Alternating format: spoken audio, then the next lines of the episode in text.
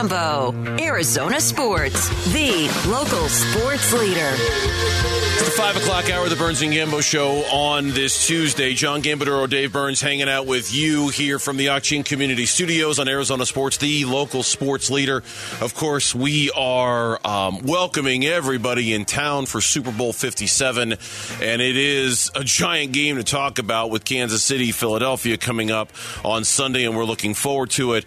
We've been distracted this week with kind of our own stuff to talk about. A Cardinals coaching search kind of getting narrowed down to two guys, a new owner for the Phoenix Suns, the NBA trade deadline. We will preview the game and we'll talk about it. We'll do a little bit of that with our guest who's joining us next here on the Burns and Gambo show. He covers the Kansas City Chiefs for ESPN. He's Adam Teicher and he joins us here on Arizona Sports. Adam, welcome. We appreciate your time. How you doing today? Pretty good. How you guys doing today? Doing real good, good Adam. Real good. Yeah, before we talk about the about the Chiefs in the Super Bowl, let, us get your thoughts on, on Mike Kafka because he is uh, he's one of two finalists to be the head coach of the Arizona Cardinals. Mahomes has said a lot of good things about him. So is Andy Reid. What do you know about him? Yeah, um, the, the Chiefs brought him in um, when Mahomes was a rookie. They drafted him, and uh, they they brought Kafka in as sort of the Pat Mahomes coach. You know that that year, that so-called red shirt, shirt year that uh, Mahomes had when he was a rookie. He, uh, you know, he didn't play at all until the last game of the regular season, and um, uh, so Kafka was kind of his private coach. You know, that's sort of why the Chiefs brought him here and um, and uh, so they kind of trusted Mahomes to him, and, and that was kind of an interesting decision. That told me a lot with that decision right there. And then uh, um, at the end of that season, the Chiefs' offensive coordinator at the time, Matt Nagy, went to um, um, uh, the Bears as the head coach. So they moved Kafka over to, into one of his old jobs, quarterback coach. So he was sort of the only quarterback coach that Mahomes ever knew until. Uh, until really this year when he left. Now it's not like Mahomes has actually suffered while he's been gone, but I, I've talked to Mahomes a, a number of times throughout the year, and they're going back to training camp. You know what it's like without him, and he he talked about how much he. uh used Kafka as kind of a a, a sounding board. You know that it, how he was a, a guy who really uh, was a big part of his development. So uh, and uh, as far as uh, Andy Reid, I mean, Andy Reid found a lot of them. He played for Andy Reid with the Eagles uh, several years before he joined the Chiefs, and then um, um, he when he brought him here, the idea was that he was going to be an offensive coordinator in waiting. When when Nagy left, he was kind of the the next guy in line. And when Eric Bieniemy was uh, the offensive coordinator, was interviewing for all these jobs around the league, the head coaching jobs, the idea was if he if he got one of them, they were going to plug uh, Mike Kafka into that job. So he would have been the offensive coordinator here, but uh, Bieniemy never got a job, so he stayed, and Kafka got tired of waiting, and he finally left last year. I'm looking at the Andy Reid coaching tree, and I'm seeing guys like Sean McDermott. I'm seeing John Harbaugh. I'm seeing you mentioned Nagy. I'm seeing Doug Pederson, and obviously some of these are Kansas City guys. Some of these are Philadelphia guys. What what can you speak to when it comes to the the Andy Reid coaching tree, and whether that's one that would be wise for a team to tap into?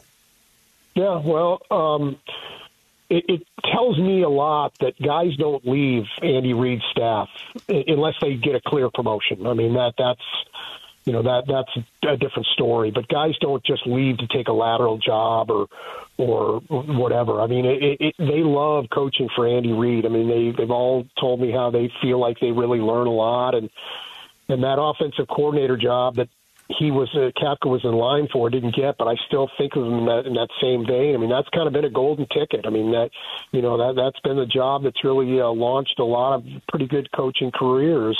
That offensive coordinator spot for Reid. So. Uh, um, he, uh, you know, and, and it goes back with Kafka. I mean, he played for Reid for uh, uh, two or three years with the Eagles. So, uh, um, he is a very much an Andy Reid product, and uh, but um, I, I know that uh, he he feels like like some of these other guys, or all of these other guys, really, that uh, he, he's benefited from being around Reid. Let me ask you about uh, Lou Anarumo, and, just mainly because of what Cincinnati's defense has been able to do for to Kansas City over the years. I mean, when the Chiefs go up against the Bengals, it seems like that offense has a hard time. I mean, Lou's done a great job as a defensive coordinator, but you know, you, you, are around the team and you're at the games. What what do you see when, when when the Chiefs play the Bengals? Why do they seem to have such a hard time offensively moving the ball? Yeah, I mean they they've done some things. They've had turnovers at the wrong time. I mean uh, it's uh, it's been more circumstance than anything. But I, I think one thing that's happened is the Bengals have made some in-game adjustments that have really confused the Chiefs at times. Um, they've uh, the, the the best example of that was in the second half of the AFC Championship game last year, when they uh, all of a sudden unveiled this uh, defense where they they were going to drop eight and, and spy Mahomes. That he was hurting with their scrambling, so they weren't going to let him uh, out of the pocket. And and the Chiefs had no idea how to attack this uh, this concept and uh, Mahomes threw a couple picks, and, and the game really turned around, and the Bengals ended up winning. So that that's the kind of thing the Bengals have done. They've been able to get some matchups that, that were favorable to them. Um, at times, the Chiefs didn't uh, didn't handle very well. So he's done a nice job, to my eye, with with the in-game adjustments, and he's kind of a, lot of times won the chess game with with Andy Reid and, and his offensive staff um, in terms of X's and O's and, and getting matchups and, and, getting things done that way. It's good stuff. Adam Teicher joining us from ESPN, ESPN.com, the Kansas City Chiefs writer. Chiefs and the Eagles, Super Bowl 57 coming up on Sunday. Of course, we can't have you on without talking about the game, which was the whole point, but we also oh. wanted to talk to you about the coaching stuff.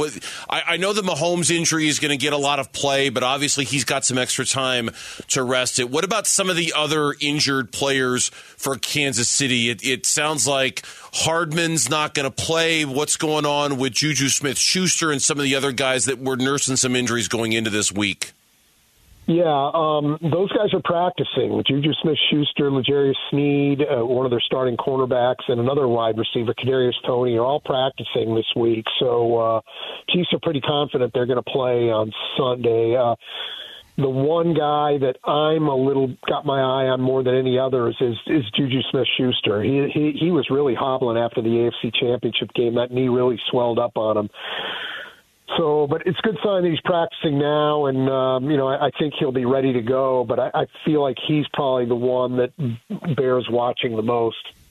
All right, Adam. Hey, listen, we appreciate the time. Enjoy your stay here in the Valley. Thanks for coming on for a few minutes. We had a million more questions about the game, but we will uh, get you on a future time, okay? All right, anytime, guys. Thank you. Adam Teicher, ESPN.com, Kansas City Chiefs writer, our guest here on the Burns and Gambo show.